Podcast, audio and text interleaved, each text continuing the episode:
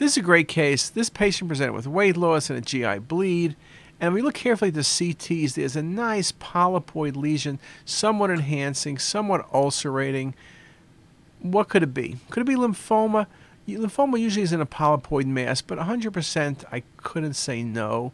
It's not gastritis, too focal. Glomus tumors are very vascular. That's how we make the diagnosis. This is not very vascular. This is a gastric adenocarcinoma, very focal, should be resectable. Just a beautiful example of that diagnosis.